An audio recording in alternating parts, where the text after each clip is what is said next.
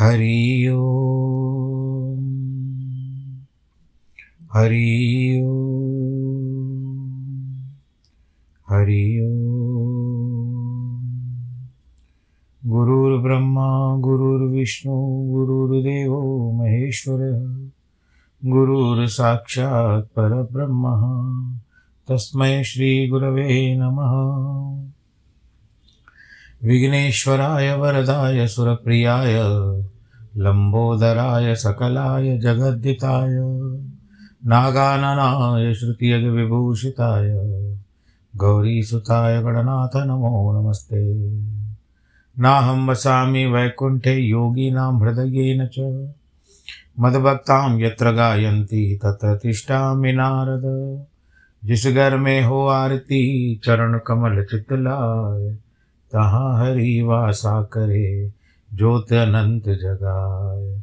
जहाँ भक्त कीर्तन करे, बहे प्रेम दरिया, तहाँ हरि श्रवण करे, सत्यलोक से आए। सब कुछ दीना आपने, भेंट करूँ क्या नाथ?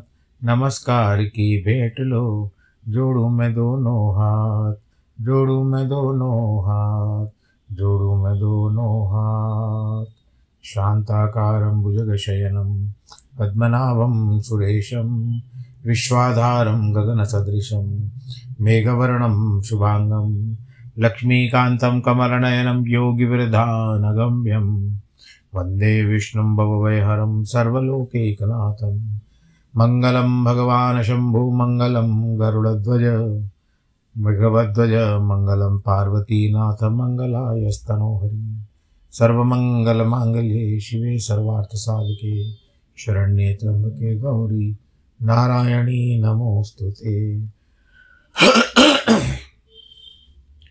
प्रिय भक्तजनों शिव पुराण के, इस परम पावन पुराण के कथा वाचन में बड़ा आनंद आ रहा है मुझे भी।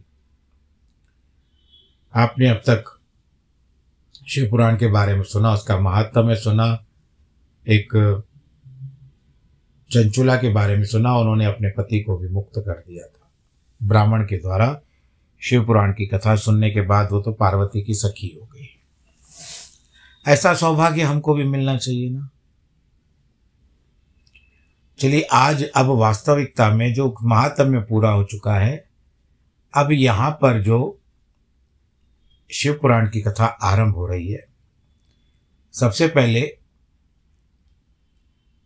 विदेश्वर संहिता के रूप में प्रयाग में सूत जी से मुनियों का तुरंत पापनाश करने वाले साधन के विषय में प्रश्न। आद्यांत मंगल मजात समान भाव मार्यम, तमी शम जरा मरा मरमात्मदेवम पंचाननम प्रबल पंच विनोदशीलम, संभावये मनसी शंकराम्ब केशम, जो आदि और अंत में तथा मध्य में भी नित्य मंगलमय है। जिनकी समानता अथवा तुलना कहीं नहीं है, जो आत्मा के स्वरूप को प्रकाशित करने वाले देवता हैं, परमात्मा हैं, जिनके पाँच मुखी हैं, पाँच मुख है, पंचमुखी कहलाते हैं, खेल ही खेल में अनायास जगत की रचना कर देते हैं, पालन करते हैं संहार करते हैं। तथा अनुग्रह एवं तिरोभाव रूप पाँच प्रबल कर्म करते रहते हैं। उन सर्वश्रेष्ठ अजर अमर ईश्वर अंबिकापति भगवान शंकर जी को हम बारंबार प्रणाम करते हैं और उनका चिंतन करते हैं।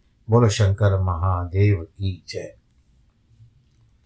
व्यास जी कहते हैं, जो धर्म का महान क्षेत्र है और जहाँ गंगा यमुना का संगम हुआ है, उस परम पुण्य में प्रयाग में जो ब्रह्मलोक का मार्ग है, प्रयाग तो इलाहाबाद जिसको अभी प्रयाग ही हो गया है, सत्यव्रत में तत्पर रहने वाले महातेजस्वी महात्मा मुनियों ने एक विशाल ज्ञान यज्ञ का आयोजन किया। उस ज्ञान का यज्ञ का समाचार सुनकर पौराणिक शिरोमणि, व्यास शिष्य मुनि, सूत जी वहाँ मुनियों का दर्शन करने के लिए आए। सूची जी को आते देखकर सब मुनि उस समय हर्ष से खिल उठे और अत्यंत प्रसन्न चित्त से उन्होंने उनका विधिवत स्वागत, सत्कार किया। उसके बाद उन प्रसन्न महात्माओं ने उनकी विधिवत स्तुति करके विनय पूर्वक कहते हैं कि सर्वज्ञ विद्वान रोम हर्षण जी, उग्र सभा के पुत्र है रोम हर्षण आपका भाग्य बड़ा भारी है। इसी से आपने व्यास जी के मुख से अपनी प्रसन्नता के लिए संपूर्ण पुराण विद्या प्राप्त की। इसीलिए आप आश्चर्य स्वरूप कथा के भंडार हैं। ठीक उसी तरह जैसे रत्नाकर समुद्र बड़े बड़े सारभूत रत्नों का आगार है।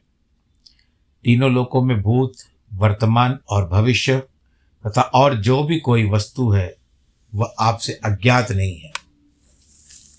आप हमारे सौभाग्य से इस यज्ञ का दर्शन करने के लिए यहाँ पर आए हैं, क्योंकि ये सब यज्ञ कर रहे थे ना। इसी व्यास जी से हमारा कुछ कल्याण करने वाले हैं, क्योंकि आपका आगमन निरर्थक नहीं होता। यानी व्यास जी की आपके द्वारा हमारे ऊपर भी आशीर्वाद की दृष्टि पड़ती है। हमने पहले ही आपके शुभाशुभ का तत्व का पूरा पूरा वर्णन सुना है, किंतु उसकी तृप्ति नहीं होती। हमें उससे सुनने की बारंबार इच्छा होती उत्तम बुद्धि वाले सूत्र जी, इस समय हमें एक ही बात सुननी है, यदि आपका अनुग्रह हो तो गोपनीय होने पर भी आप उस विषय का वर्णन करें।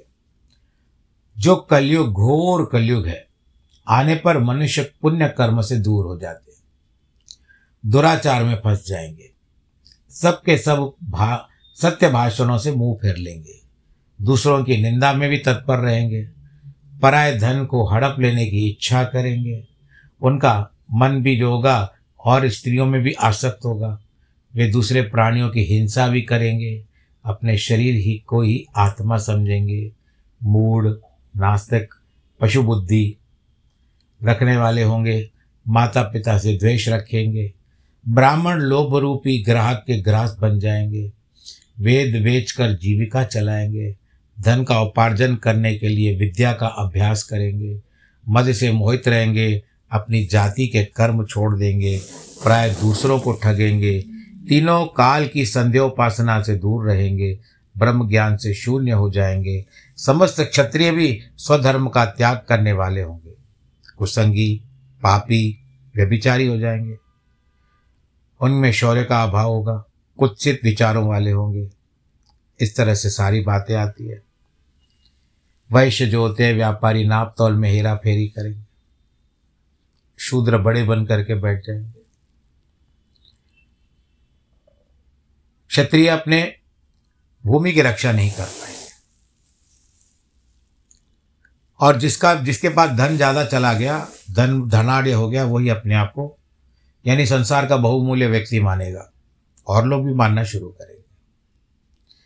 व्यास जी कहते हैं, उस भाव, आत्मा मुनियों की ये बात सुनकर सूत जी मन ही मन भगवान शंकर जी का स्मरण करके कहते हैं हे साधु महात्मा हो आपने बहुत अच्छी बात पूछी है। आपका यह प्रश्न तीनों लोगों का की भलाई करने वाला है। मैं गुरुदेव व्यास का स्मरण करके आप लोगों के स्नेहवश इस विषय का वर्णन करता हूँ। आप आदरपूर्वक सुने। सबसे उत्तम जो शिव पुराण है, वह वेदांत का सार सर्वस्व है। तथा वक्ता और श्रोता का समस्त पाप राशियों से उद्धार करने वाला है। इतना ही नहीं, यह परलोक में परमार्थ वस्तु को देने वाला है। कली की कलम राशि विनाश करने वाला है। कली की कल, कलमश राशि का मतलब कालिक को मिटाने वाला है।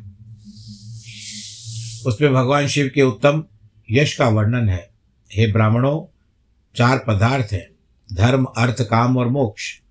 इन चारों पुरुषार्थों को देने वाला वह पुराण सदा ही अपने प्रभाव की दृष्टि से वृद्धि या विस्तार को प्राप्त होता है। उस सर्वोत्तम शिव पुराण के अध्ययन मात्र से ही कलयुग के पापा पापासक्त जीव श्रेष्ठतम गति को प्राप्त हो जाएँगे। कलयुग के महान उत्पाद उत्पाद तभी तक जगत में निर्भय होकर के विजरेंगे जब तक शिव पुराण का उदय नहीं होगा। इसे वेद तुल्य माना गया है। इस वेद कल्प पुराण पर का सबसे पहले भगवान शिव ने प्रणयन किया था। विद्येश्वर संहिता, रुद्र संहिता, विनायक संहिता, उमा संहिता मात्र संहिता, एकादश रुद्र संहिता, कैलाश संहिता, शतरुद्र संहिता, कोटि रुद्र संहिता सहस्त्र कोटि रुद्र संहिता वाय वायवीय संहिता तथा धर्म संहिता। इस प्रकार इस बारह पुराण के बारह वेद या खंड हैं। ये बारह संहिताएँ अत्यंत पुण्यमयी मानी जाती है। ब्राह्मणों, अब मैं उनके श्लोकों की संख्या बता रहा हूँ।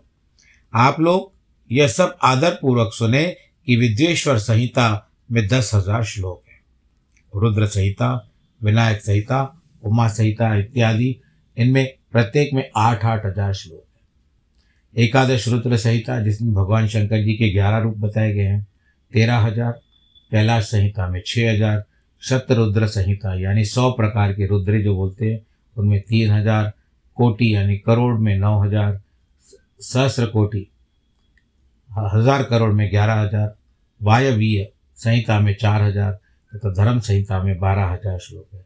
इस प्रकार मूल शिव पुराण की श्लोक संख्या एक लाख है। परंतु व्यास ने उसे चौबीस हज़ार श्लोकों में संक्षिप्त कर दिया है। पुराणों की क्रम संख्या के विचार से इस शिव पुराणों का स्थान चौथा है। इसमें सात संहिता है। पूर्व काल संहिता है। पूर्व काल में भगवान शिव ने श्लोक संख्या की दृष्टि से सौ करोड़ श्लोक का एक ही पुराण ग्रंथ ग्रंथ ग्रथित कर दिया था। सृष्टि के आदि में निर्मित हुआ। यह पुराण साहित्य अत्यंत विस्तृत था। साहित्य का मतलब आप लोग लिटरेचर समझते हो। फिर द्वापर आदि युगों में द्वैपायन व्यास आदि महर्षियों ने जब पुराण का अठारह भागों में विभाजन कर दिया ना, उस समय संपूर्ण पुराणों को संक्षिप्त रूप स्वरूप केवल चार लाख श्लोकों पर रह गए। उस समय उन्होंने शिव पुराण का चौबीस हज़ार श्लोकों में प्रतिपादन किया। जिस तरह से मैं कहता हूँ कि अगर दस पंक्तियाँ लिखी हुई हो तो उनको बिल्कुल संपादित करके उसको छोटा बना दिया। यह वेद तुल्य पुराण सात संहिताओं में बटा हुआ है। इसकी पहली संहिता नाम जो है विद्येश्वर संहिता है, दूसरी रुद्र संहिता है। विद्येश्वर यानी विद्या के दाता, दूसरी शंकर भगवान जी की, तीसरी शतरुद्र, चौथी कोटि रुद्र, पांचवी उमा संहिता, छठी कैलाश संहिता, सातवीं का नाम है वायव्य संहिता। इस प्रकार ये सात संहिताएँ मानी गई है। इन सात संहिताओं में युक्त दिव्य शिव पुराण के वेद का तुल्य प्रमाणिक तथा सबसे उत्कृष्ट गति प्रदान करने वाला है। यह निर्मल शिव पुराण भगवान शिव के द्वारा ही प्रतिपादित है। इसे शैव शिरोमणि शैव शिरोमणि कहते हैं, जो शिव जी को मानने वाले, उनसे सबसे ऊँचे। भगवान व्यास ने संक्षेप से संकल्प किया है। यह समस्त जीव समुदाय के लिए उपकारक है। त्रिविध तापों का नाश करने वाला, तुलना रहित एवं सत्पुरुष होगा, कल्याण करने वाला है। अब व्यास जी कहते हैं, आप पूछ रहे हो, चार पदार्थ किस प्रकार से प्राप्त होते हैं? और किस तरह से ये परमात्मा का ज्ञान गान किया जाता है तो आप मुझसे सुनो। सूत्र जी, ये वचन सुनकर सब ऋषि कहते हैं कि अब आप हमें वेदांत स्वरूप अद्भुत शिव पुराण की कथा सुनाइए। अब आपको पता है, वेद होते हैं, चार वेद, ऋग्वेद, यजुर्वेद, सामवेद, अथर्ववेद, ये चार प्रकार के वेद हैं, ये तो आपको पता ही है। और उनके जो, वहाँ उपनिषद जो होते हैं, उनको वेदांत कहते हैं।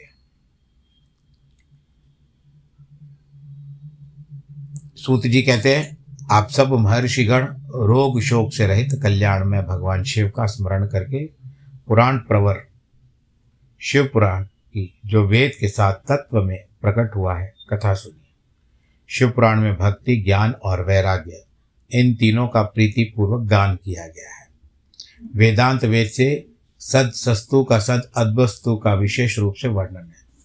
इस वर्तमान कल्प में जब सृष्टि कर्म आरंभ हुआ था उन छह कुलों के महर्षि परस्पर वाद विवाद करते हुए कहने लगे कि अमुक वस्तु सबसे उत्कृष्ट है और अमुक नहीं है। जैसे आम सबसे श्रेष्ठ है, सेब नहीं है। उनके इन अव विवाद से अत्यंत महान रूप धारण कर लिया। बात बढ़ती गई। तो वे सब के सब अपनी शंका का समाधान के लिए सृष्टि अविनाशी ब्रह्मा जी के पास गए। हाथ जोड़कर विनय भरी वाणी में बोलते हैं, प्रभु, आप संपूर्ण जगत को धारण पोषण करने वाले तथा समस्त कारणों के भी कारण हैं। हम ये जानना चाहते हैं कि संपूर्ण तत्वों से परे परात्पर पुराण पुरुष कौन है? ब्रह्मा जी कहते हैं, जहाँ से मन सहित वाणी उन्हें न पाकर लौट आती है, जिनसे ब्रह्मा, विष्णु, रुद्र और इंद्र आदि से युक्त संपूर्ण जगत समस्त भूतों एवं इंद्रियों के साथ पहले प्रकट हुआ है वे ही ये देव, महादेव, सर्वज्ञ एवं संपूर्ण जगत के स्वामी हैं। यही सबके उप, सबसे उत्कृष्ट है। भक्ति से इनका साक्षात्कार होता है। दूसरे किसी उपाय से नहीं, इनका दर्शन नहीं होता। रुद्र, हरि, हर तथा अन्य देवेश्वर सदा उत्तम भक्तिभाव से इनका दर्शन करना चाहते हैं। भगवान शिव में भक्ति होने से मनुष्य संसार बंधन से मुक्त हो जाता है।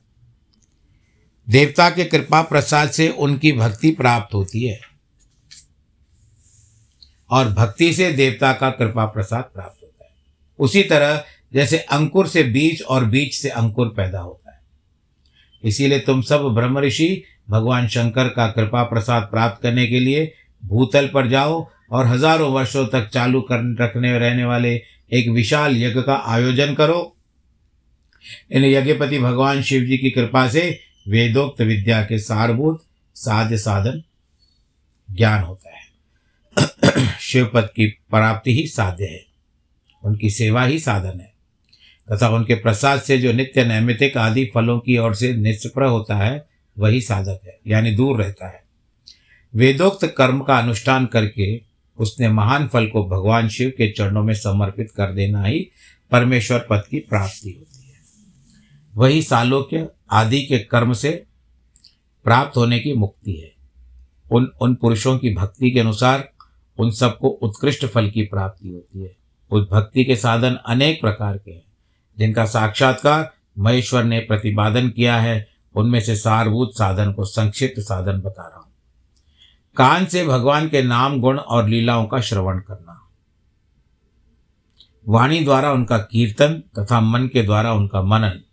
इन तीनों महान साधन कहे जाते हैं।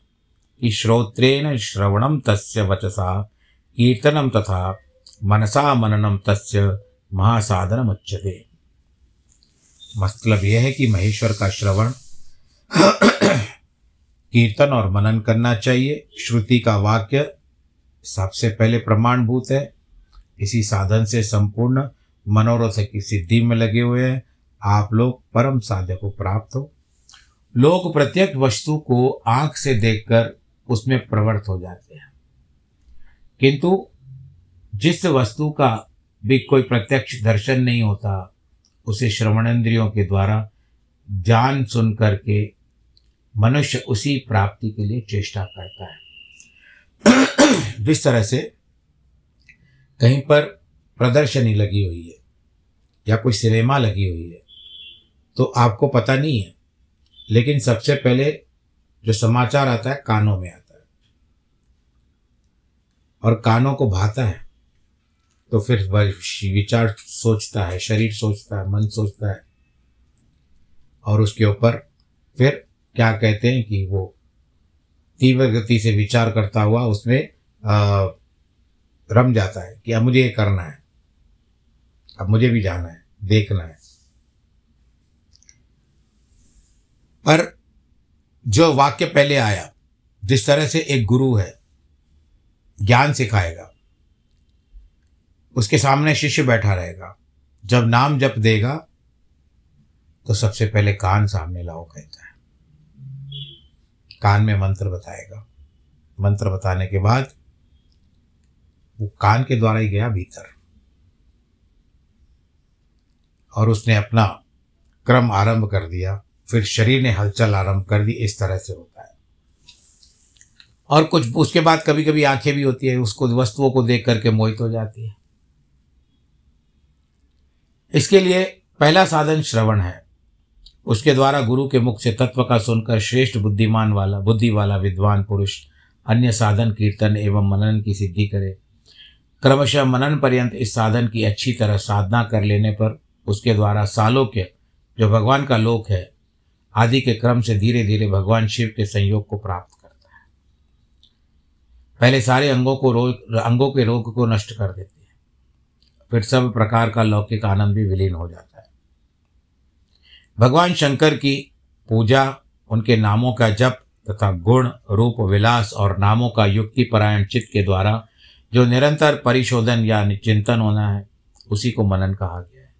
वह परमेश्वर की कृपा दृष्टि से उपलब्ध हो जाता है।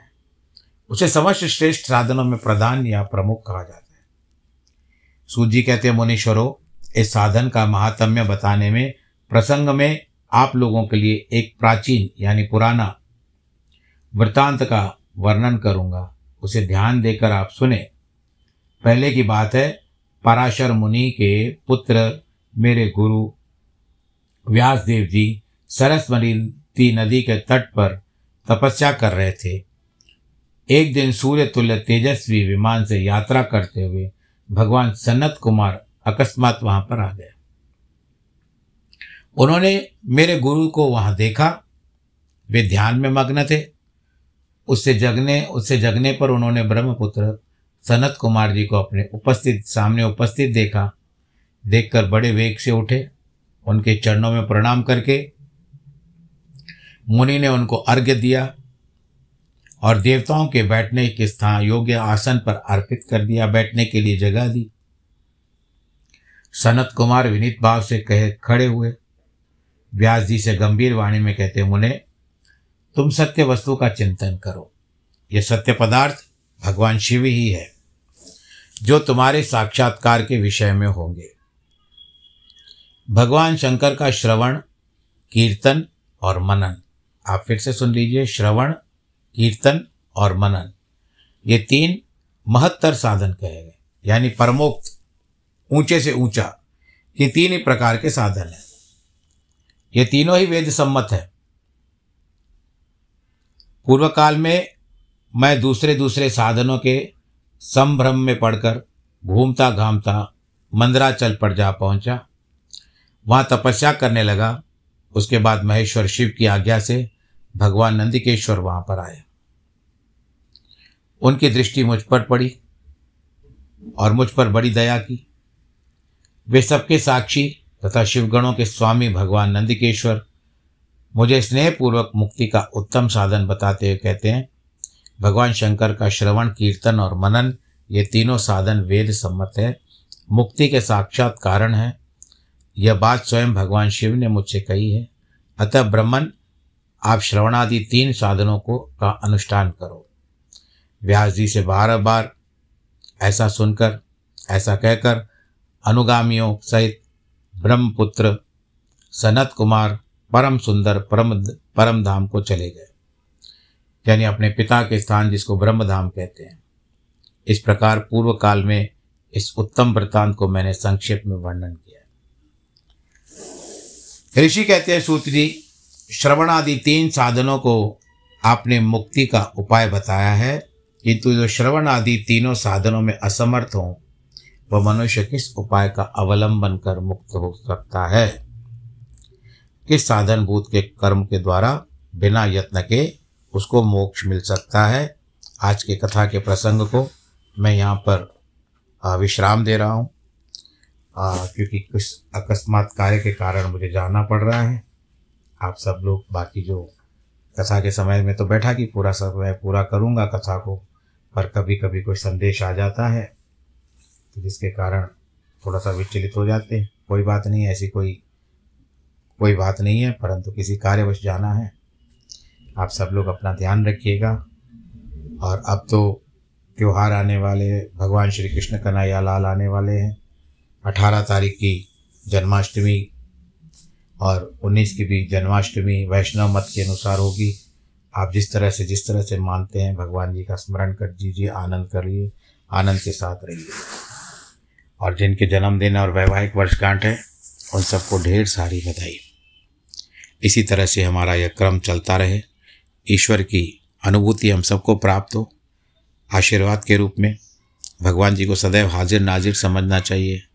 आनंद के साथ हमको उनका गुणगान करना चाहिए। और प्रभु का चिंतन करना चाहिए, क्योंकि चिंतन करने से चिंता मिटती है, चिंता करने से चिता के रूप में बदलती है। तो ये जो ये जो छोटा सा न है ना, इसको निकाल दीजिए।